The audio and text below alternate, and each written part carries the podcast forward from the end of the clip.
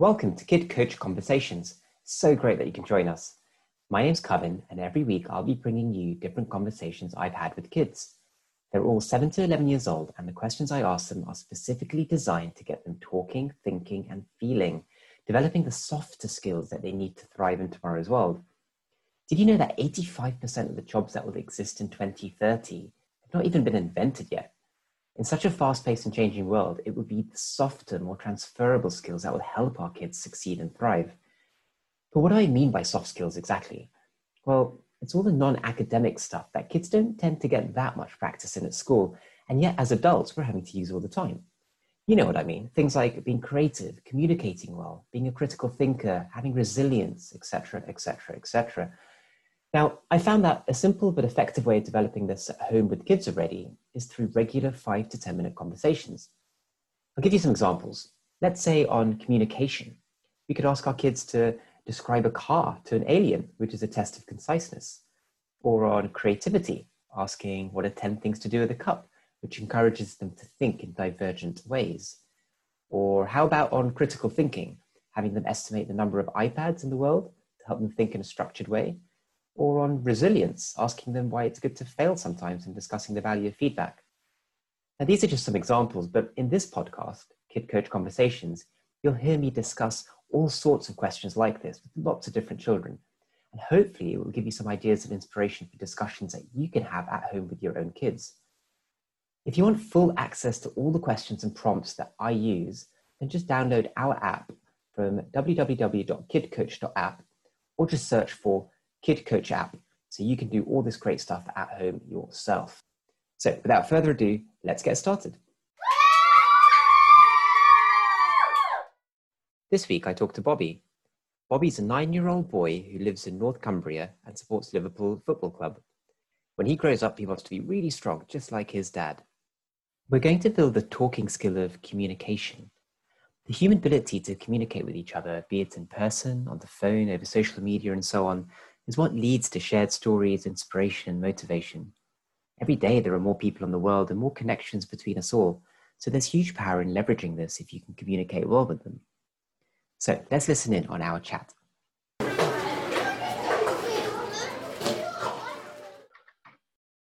Right, Bobby. We're going to start with a communication question. And the question is Can you name 10 objects in the room that you're in as quickly as possible? Name 10 objects. Guitar, clock, uh, windows, sticker, wardrobe, case, drink, phone, and a wallet. Brilliant! Yeah, I think that's ten. That was that was super speedy. I don't think anybody's done it that fast. Amazing. Okay, now, what objects are there in the next room? I think you're in the living room, right? So maybe in the kitchen.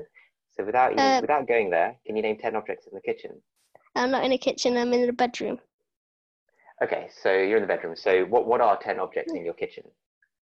Um, pan, breakfast side, oven, microwave, fridge, a cupboard, a sofa, a door, windows, and a tap.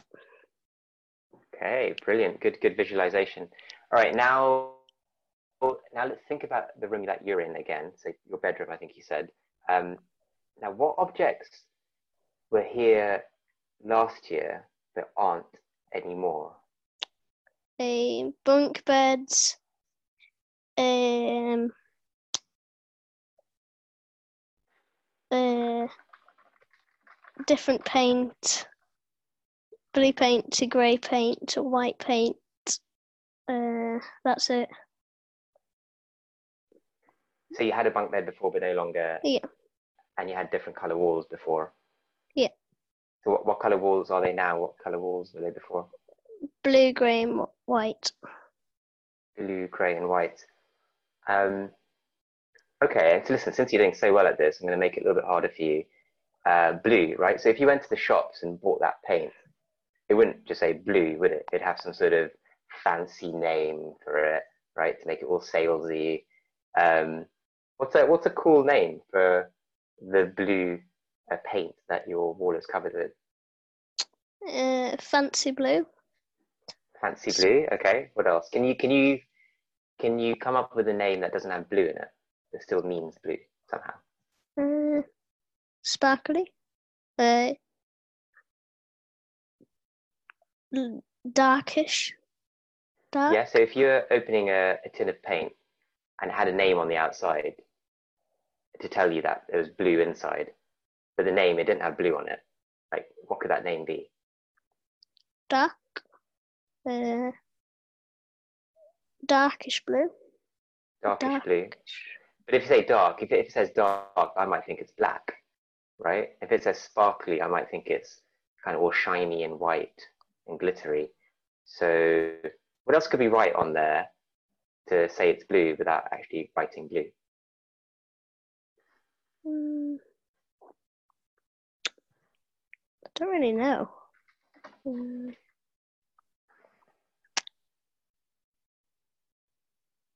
Can we use associations? So what, what else is blue in the world?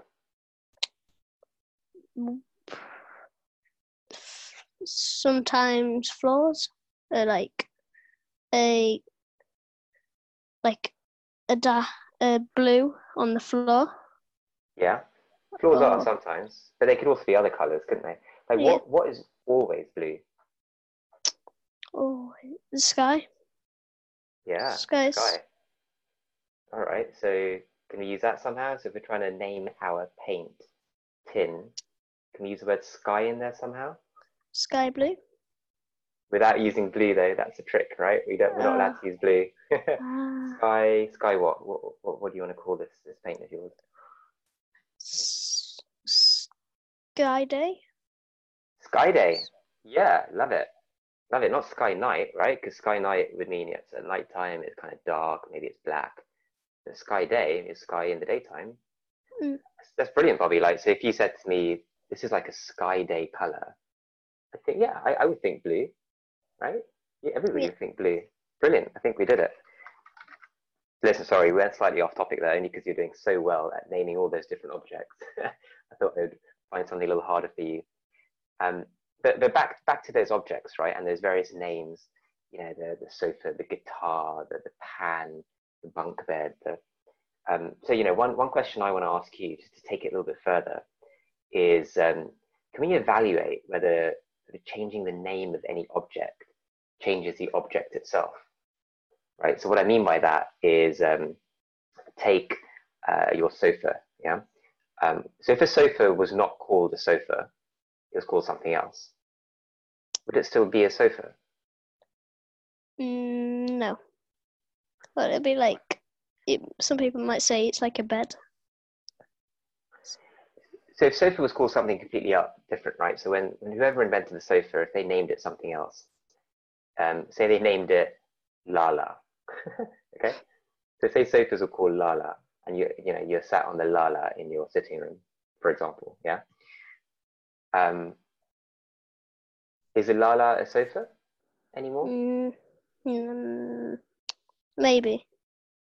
Not really. Maybe.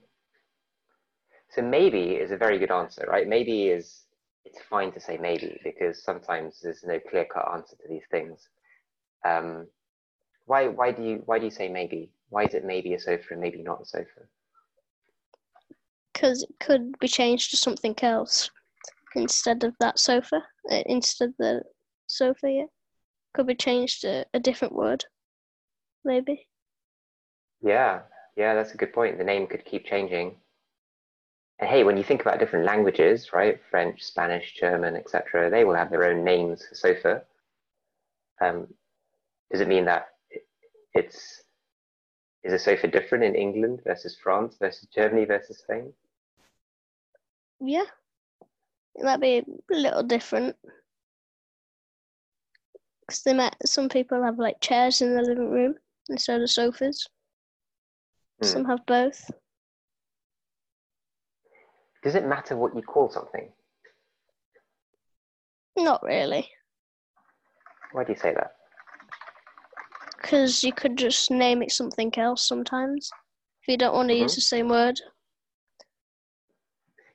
Right, right. With our like with our paints, right? Our blue paint or our sky day paint. It's the same thing.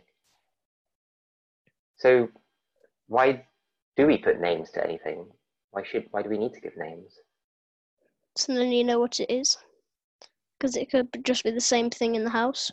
You don't know where to go. So they say go to your bedroom. There's four different bedrooms. You need to name it something. Yeah, that's a very good example. So in, in your example, if um, if bathrooms were called bedrooms and if kitchens were called bedrooms and if real bedrooms were called bedrooms, and then somebody says go to your bedroom, you don't know what they mean, do they? Yeah. Right. Okay. Good stuff, Bobby. Well, well, listen, I, I asked you some um, some pretty weird questions there towards the end, but, but only because you did the first bit so so well. Right? You, you named all those different objects quickly. Um, and the reason I was asking you these questions is um, it's, it's always good to expand your vocabulary, right? Um, and also uh, doing it under time pressure, right? Because I said, you know, how quickly can you name these objects? And, and you did fantastically well. Um, and then we sort of talked a little bit about the name of anything, right? A guitar, a bed, a sofa, an iPad. Does it actually matter? Um, does it change what the object is underneath?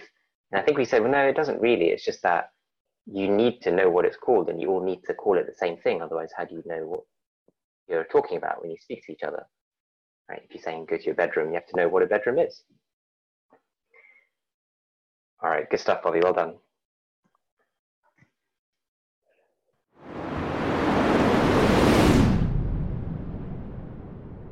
So there you have it. What a great conversation that was, filled with some fantastic coaching moments. I found that regular conversations like this can make a big difference in equipping our kids with the softer skills they need to thrive in tomorrow's world. As you've seen, it doesn't have to take more than five or 10 minutes. And when you're doing this at home as a parent, it can be squeezed in anywhere that you have a moment during the school pickup, over dinner, at bedtime, etc. Now, I know you'll be inspired to do more of this at home with yourself, with your kids. And so I really want you to check out www.kidcoach.app or just search for Kid Coach app to get the app, which has this and hundreds more guided conversations just like it. You can get started for free and immediately start making a big difference to your child's future success and happiness. I really, really believe that these softer skills are what the next generation will need to thrive. And I'm super keen to support you, parents, in developing this through conversation at home. So thanks for listening. Make sure you download the Kid Coach app and subscribe to this podcast as well to get our next episode straight away. My name's Kevin. You've been listening to Kid Coach Conversations, and I really hope that you have a great conversation with your child today.